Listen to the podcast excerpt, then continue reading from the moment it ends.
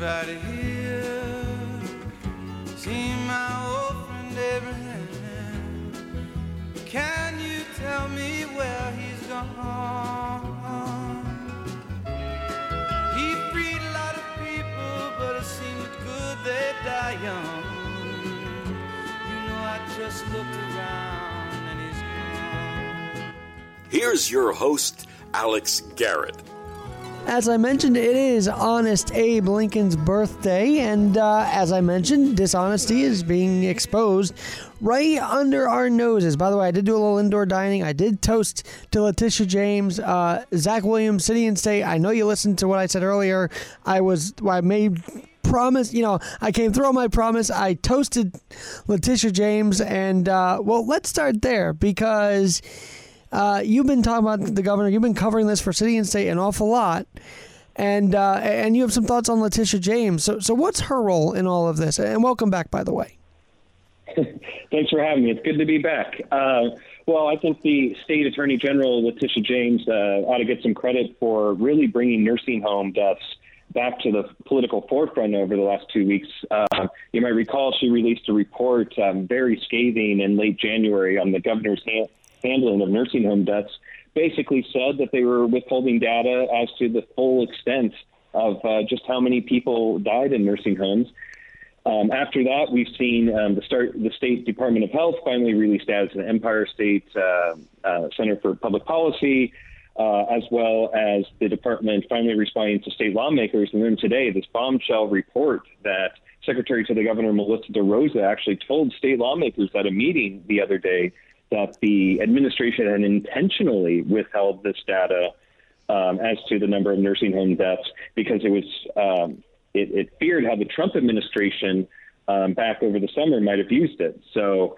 Um, you know, the, the shoes just continue to keep dropping for the governor and his handling of the pandemic. And uh, the attorney general uh, really, uh, you know, sparked something big when she released that report uh, just uh, two weeks ago. Is this criminal prosecution? I mean, I, I said to you in a text, this is like Nixon esque. This is a cover up, but this time we are dealing with real lives here. So can't this be criminal? Isn't this some sort of criminal cover up here that we're seeing uh, on right in front of our faces? Well, the the you know, state state Senate Minority Leader Robert Ortt was asked uh, just this question at a press conference earlier today with us reporters, and he noted that he, like me, was not a lawyer, but that you know, withholding data from a um, from the federal government during an investigation would seemingly beg the question of whether justice has been obstructed. You might recall this is uh, one of the same exact charges that President Trump faced. Uh, a million years ago when he was facing his first impeachment trial uh, in early 2020. And so that really seems like potentially the biggest source of legal liability for the Cuomo administration. You know, there was a federal uh, investigation beginning of nursing homes. The Department of Justice had asked for documents from the Cuomo administration. And it seems like they had not been uh, especially forthcoming about just how easily uh, they could hand over that information. But we're, we're just going to have to wait and see. State lawmakers are promising more hearings, uh, so there could be additional revelations that might might suggest that um, other areas of potential criminal wrongdoing might be explored. Well, one question I've been really eager to ask you all day long because you've been at these press conferences. That's kind of where we started our conversations. You you were at these press conferences early on and he was pushed about this whole directive to begin with, wasn't he? Almost every week, like, what are you doing with the nursing homes? And, and what was his general body language, his general responses when, when these reporters would ask him about this very issue? Well, the governor has been uh, always been very defensive about his handling of the pandemic, and that includes questions about uh, nursing homes that began pretty early on back uh, in April and May um, you know, the State Department of Health issued a directive on March 24th, I believe, that basically required nursing homes to accept COVID 19 patients that got, as they got discharged from hospitals. The governor, for months and months, had said um, that, you know, that that doesn't mean that they were actually forced to. Uh, you know, he would kind of um, twist himself into rhetorical contortions to try to make um, that directive make sense. And you know, as, as time and time went went by, their actions kind of spoke harder than their words. They eventually uh, rescinded that directive. Eventually, um, you know, he just said that any criticism of his handling of nursing homes was part of some sort of partisan attack. Us who follow him every day uh, know better. We've seen Democratic lawmakers as well as Republicans, you know, raise questions about his handling of nursing homes for months and months and months, uh, all the way back to the spring. Um, but I think, you know, the recent coverage, the, the Attorney General report, um, these, you know, bombshell revelations of thousands and thousands of additional deaths in nursing homes than the administration previously admitted, um, you know, are going to get a lot more of the non uh, political folk uh, noticing what the governor's been up to. You know, he's he's he really you know skyrocketed in popularity early on. You know, remember President Cuomo uh, was trending on Twitter. Um, you know, I'll, I'll be really interested to see how the next round of polling goes for the governor. Um, his numbers have fallen down significantly from the sky high, uh, you know, numbers he had earlier in the pandemic. But Zach, how uh, does this not? be gone enough. How does this not kill his 2024 chances though? If they're because I feel like they were percolating on the uh, you know below the surface and on the surface even. Well, you know, you got you got to keep in mind, um, a the 2022 election is still a long ways away. We're, we are seeing like Republicans, like Representative Tom Reed and Elise Stefanik, um, start to kind of present themselves as potential candidates, but we still got a long ways to go. Keep in mind, the governor's already got like 15, 16 million dollars, and he's got huge, um, you know, leverage over state lawmakers, over labor unions, over everybody. You know, um, this is a guy who's been in office for three terms. Uh, he's weathered more than a few problems. You might remember the Moreland Commission from years Yeah, ago, yeah. basically an ethics panel that he convened uh, to. I call that the less than commission government. actually. yeah, and then once it came too close to him uh, and some of his associates, he disbanded the commission. Said it was his to to convene and to disband. Um, and some that was really interesting. Uh, you know, in late 2018 was this was this uh, scandal with the Joint Commission of on Public Ethics. That's a state body that investigates ethical wrongdoing. Cuomo uh, reportedly was basically caught uh, calling Speaker Carl Heastie to tell one of his appointees to that board to go easy on his former aide, Joe Percoco, who you might recall was implicated in the Buffalo Billion scandal from years ago. Uh, that that was a basically a bid rigging scandal uh, for an economic development project uh, in Western New York. So, long story short, this guy's been through uh, more than a few, you know, challenges over his political career. But uh, to answer your question, you know, there's nothing good about being associated with with the deaths of elderly people, especially when Well- you're a governor interested in getting reelected next year. Zach, this is what the point I'm, uh, I I wanted to make as you were going through those things. Those were kind of boring topics for people in New York State. They didn't have time to deal with all that. Now you're talking about real lives, and I think that's a game changer right here, uh, where the, the corruption was under our noses, but now this this is real lives. This is real families. I mean, uh, Joe Biden said there's nobody at the table. There's very few people at the table this year, and I think, unfortunately, I have to say Cuomo's administration is responsible for that too, and, and people are noticing now. Yeah, you know, I, I think a really good comparison is um, the two impeachment trials of Donald Trump. You know, I bet plenty of your listeners just now were like, "What the what the hell is this guy Zach talking about? JCOPE, uh, bid rigging, uh, Moreland Commission." You know, people people got to read a lot, you know, about state politics and know about those things. But people get nursing home deaths, and I think that's something um, that the similar dynamic played out with President Trump. You know, people got that the Capitol insurrection was, you know, beyond the norms of acceptable civil um, discourse, to put it in nice diplomatic terms. But you know, last year with the whole um, Ukraine affair and everything, that was just very complicated. A lot of people just couldn't keep up. But people get the you know nursing home deaths, and they get uh, you know insurrection. Um, so you know. Uh, I, I think we're a long ways away from the state legislature seriously contemplating impeachment of the governor. But you know, this scandal is not going away because people don't have to, you know, struggle much to understand just how bad this might be. Uh, Zach, it's interesting you compare even the two of them because if you remember, what was the same rhetoric both of them said, and people didn't really pick up on this, but Trump would say we have the least deaths of everybody, and then Cuomo would say we'd have the least deaths in the country, and it's just like they're both saying the same thing. It just and and they're criticizing each other, but they're the same uh, cut from the same cloth. It felt like a little bit. Well, we got to be careful not to implicate all Native Queens boys in this, but uh, they they do exhibit uh, similar tendencies in a lot of ways. I, I think it's important not to draw false equivalency with the uh, former president's uh, uh, immense ability to lie about things. Uh, whether you, you love him or hate him, you always know he had issues, serious issues with the truth at times, prone to exaggeration. Uh, but Cuomo has had some of those same problems as well. He he likes to to present himself as a great success, that he's always winning, and he's very very defensive of criticism. Now, um, you know, Trump might uh, show himself in different ways, you know, with his tweeting over the years and everything else. But I think it is worth you know, saying that the governor should not get a break just because he's less theatrical than. Or how about this? Just because president. he's a Democrat. Also, I, I would point that out as well. Or because he's he's a Democrat, and you know, something else that's very similar between the two is, you know, we hear lots of stories from Washington about what Republicans say behind closed doors about about Trump, right?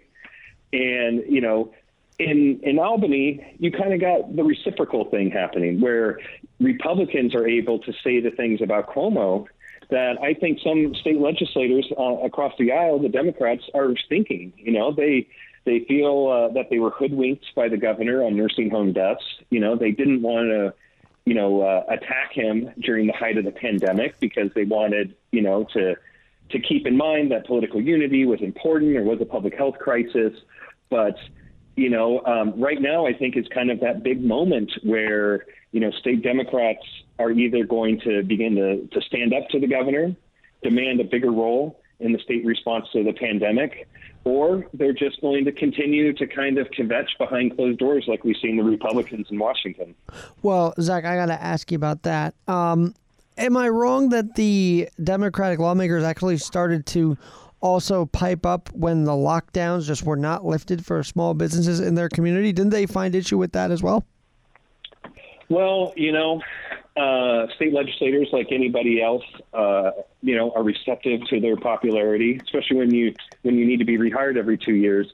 And you know, over the course of the summer, when the numbers were going down, um, I think we saw a real conflict between good politics and good public health um, you know, uh, in terms of good public health, is we never really saw a good goal for the state response to the pandemic. Was the goal to eliminate COVID 19 deaths?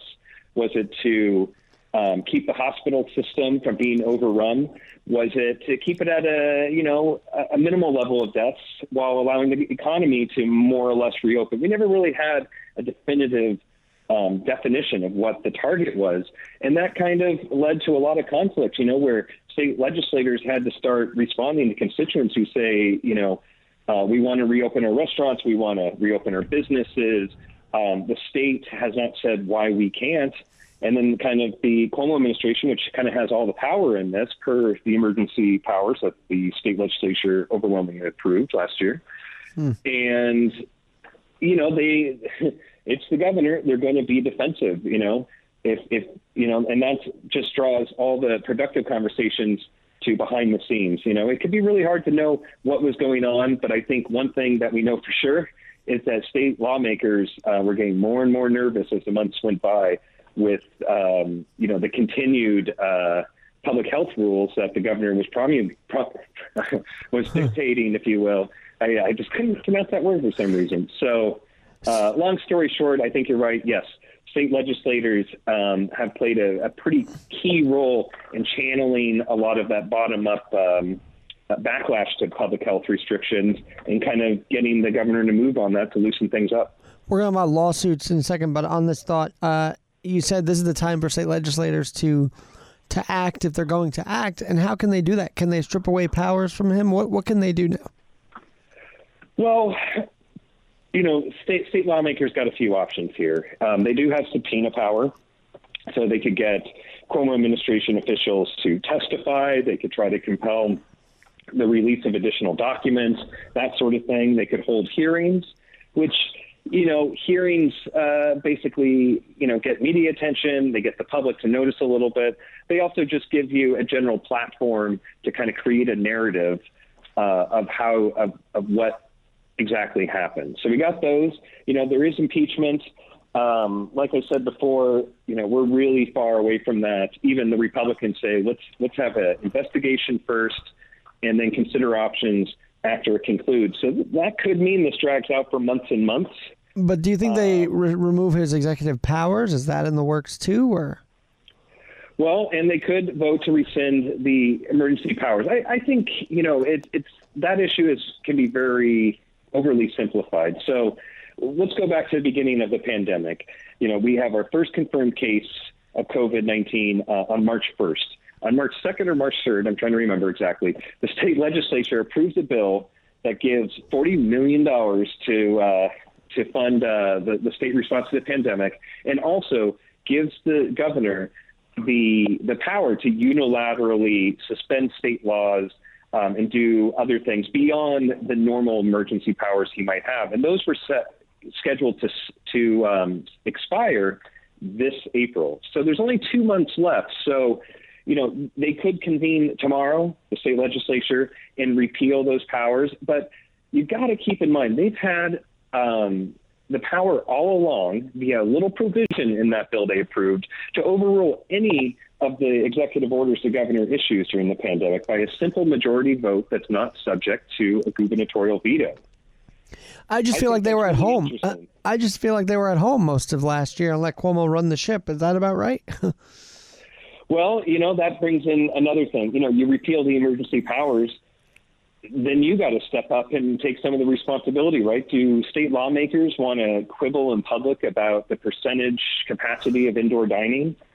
That can be not only um, tricky to, to, to work out among you know uh, you know the um, 43 Democrats in the state Senate or the uh, 105 member de- Democrats in the state assembly. It's also slow, and it's also just not politically popular. You know, it's always easy to criticize when you're on the outside.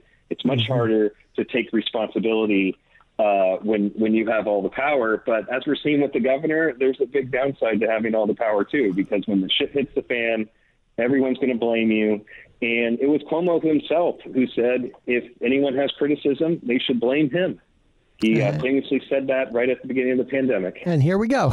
Uh, yeah. Zach, the legal aspect of this, you know, there's legal challenges to all these dining restrictions. I mean, New York City's Hospitality Alliance also did it. Um, but I want to talk about the nursing home. Can't families, uh, do you see them starting to sue him for this negligence, for this cover up. Can there be some lawsuits coming our coming his way? Ooh, that's you know I haven't heard anybody talk specifically about anyone prospectively suing the governor. The, the, the big issue with legal liability in this has actually been on nursing homes because there was a provision in um, the state budget that passed last year that actually gave legal liability to nursing homes. Um, you know, nobody really knew about it. The state budget, you know, it's thousands of pages. Um, it you know it's printed and people have to pass it within hours in the middle of the night. And state lawmakers did not know exactly what they were doing uh, when they voted on that, and they later actually had to vote over the summer to roll it back a little bit. But you know, a lot of these nursing homes, um, you know, have been shielded a lot more than they would have had the state lawmakers not passed that budget last year. And efforts are underway to loosen up the um, the liability protections for nursing homes, but um, I'm not quite sure how it would work retroactively.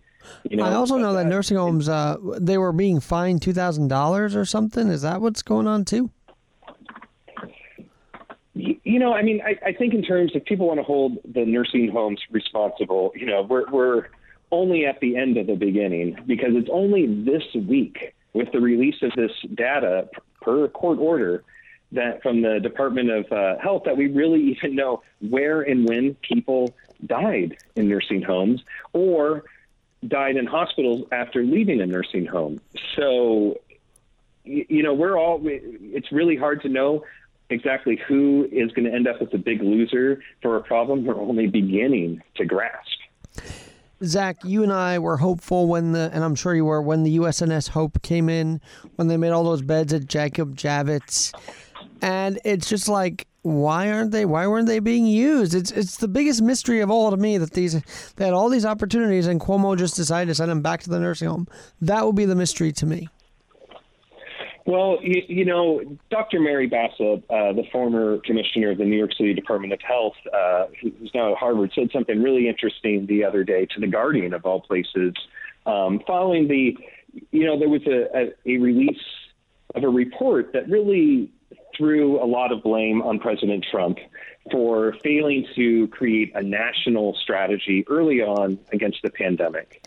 And she pointed out, uh, Dr. Mary Bassett, the ex uh, DOH commissioner here in the city, pointed out that there was a big societal failure too.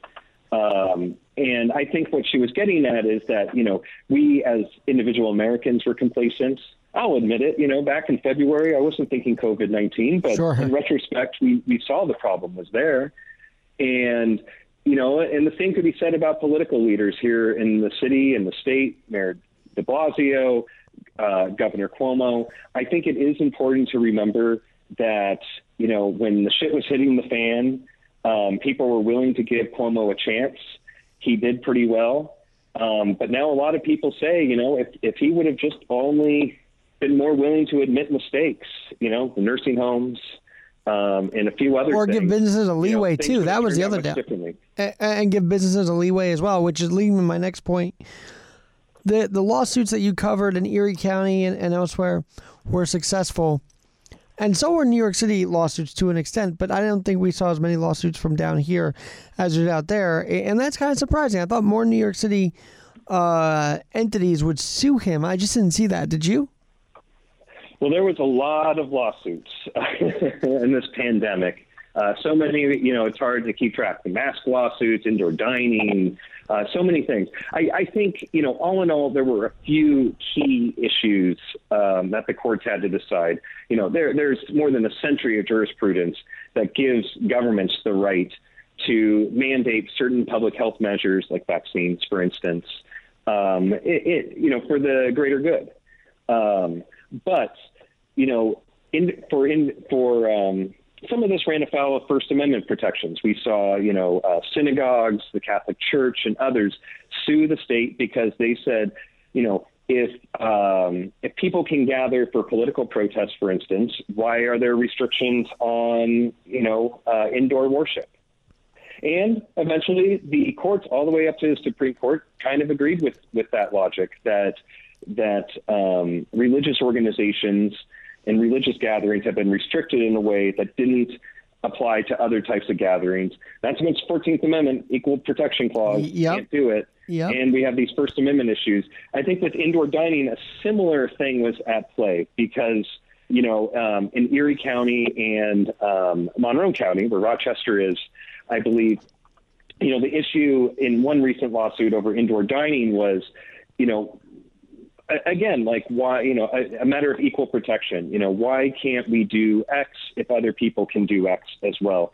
And you know, there was uh, an injunction, um, you know, issued against the state restrictions, and I think the recent actions of the governor show that you know they could sense that you know um, keeping indoor dining closed here in the city uh, was not just a political loser, but might you know end up going the other way uh, in the courts and nobody wants to lose in the courts because then it, it brings into question uh, your own power. So, but I think you know, in terms of the legal issues, you know, First Amendment issues were big in the pandemic, and then these matters of equal protection: is this fair because other people can do this?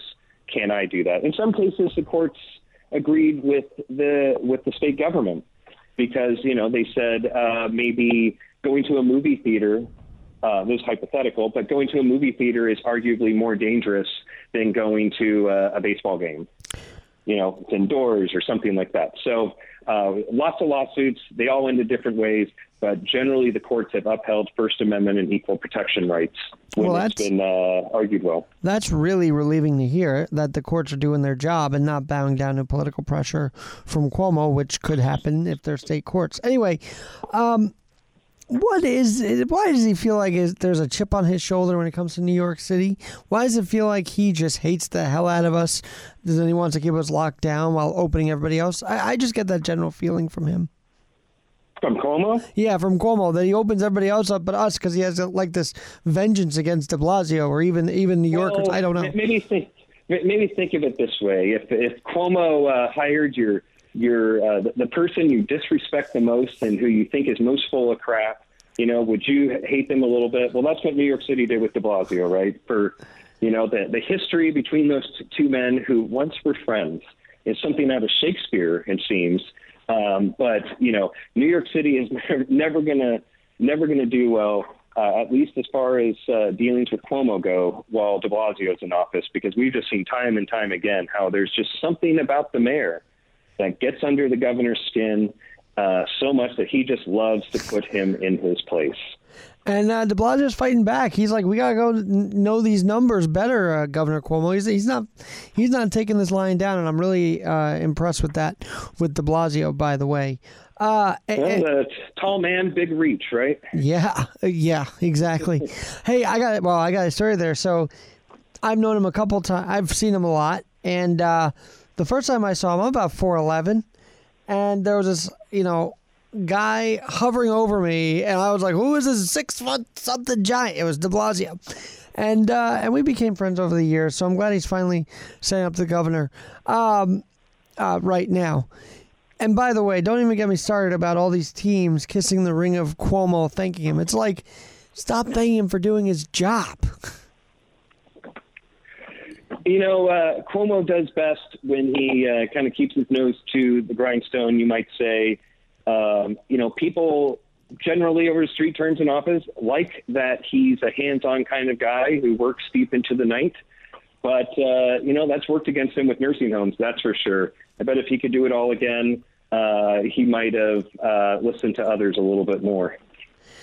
And all the while, everybody was worried about the boyfriend. Isn't that funny? Like, eh, all this stuff was happening, and all we could hear about was the boyfriend every single day. It, was like, poke your eye out after hearing it. We better we better put out a I don't know it's not an Amber Alert but some type of alert. We haven't heard anything about this guy. What happened to him? And is that is that state trooper off of highway therapy after dating Cuomo's daughter? These are the answers we we need to get. Zach, I don't. I, I've never asked this because we do some, you know, in-depth conversation. But what's one thing that people who, who follow your writing at City and State and, and your friends don't know about you? Because you're letting your hair down here, and I love it. But but but what is one thing nobody knows about Zach Williams that you want to say right now? Uh, while I got you, it's a Friday. Well, y- you know what? I, I think I thought of something. You're putting a lot of pressure on me. But I just moved to Albany. I'm going to do a six month stint, a deployment, I'm calling it. And uh, something about me is how I am mixing my, my acquired New York City snobbishness and completely ignoring my small town roots because I come here. Albany's a city of 90,000 people, but I keep treating it like it's, you know, out in the, the Ozarks or something. I, I better wise up because I'm from a small town. So 90 people should still kind of amaze me, even if I'm a little bit older now. Uh, where are you yeah, from I'm a originally? Small town guy. I'm from a, a little town in Northern California called Weaverville, uh, kind of by Humboldt County. Lots of loggers, lots of weed growers, uh, a few other folks as well. And then, well, where did you live in the city when you were living downstate? Well, I lived in Brooklyn. Uh, I first moved there in 2012. Uh, so I don't know if I, I had become a real New Yorker, but at least got, I think, my purple belt after five, six years. And, uh, you know, learned a lot. It was a real formative experience in my career. I'm sure. And I guess was was City and State your first job? I don't, I don't even know your backstory because I never asked you. I'm, I'm a man of many lives. Uh, City and State was my first staff job after uh, I graduated from the CUNY Graduate School of Journalism. But I had a career in local news before that, wrote for a lot of the local weeklies, uh, you know, The Villager, Downtown Express, Chelsea Now, the Brooklyn Paper, uh, and a few others. And before that, uh, you know, spent some years abroad as well in China and a few other places, teaching English and uh, seeking adventure. But I'm sure nothing. I mean, these sound very adventurous, but I'm sure it's not uh, anything compared to what we're dealing with now, almost every day since last March. yeah, you know, uh, it's been a hell of a year, half, year and a half now. Um, you know, I just, I just think back to New Year's Eve 2019, uh, where you know I knew it was going to be another big year in state politics. There was plenty of going on. Um, but uh, you know, later that night, uh, the then state assembly minority leader Brian Kolb drove drunkenly drove his car allegedly into a ditch. And state politics has never been the same ever since. You know, pandemic began a few weeks after that, and uh, it's just been kind of you know a full-on sprint in terms of reporting the facts uh, ever since. Well, thanks for doing an amazing job every every time at City and State, and you're at Zach Reports Z A C H Reports on Twitter. We can find out uh, more of your work there, right? Yep, social media collusion is always welcome. There you go. I call it cross promotion, you know? Uh, Zach Williams, thanks for uh, spending this Friday with us. It's crazy. I feel like a Friday is like a Monday these days, but here we are. So enjoy your weekend and uh, and stay on the beat as best you can, and we'll, we'll be watching you. Sounds great. Uh, you take care. I'm Alex Garrett, and uh, we will talk to you soon.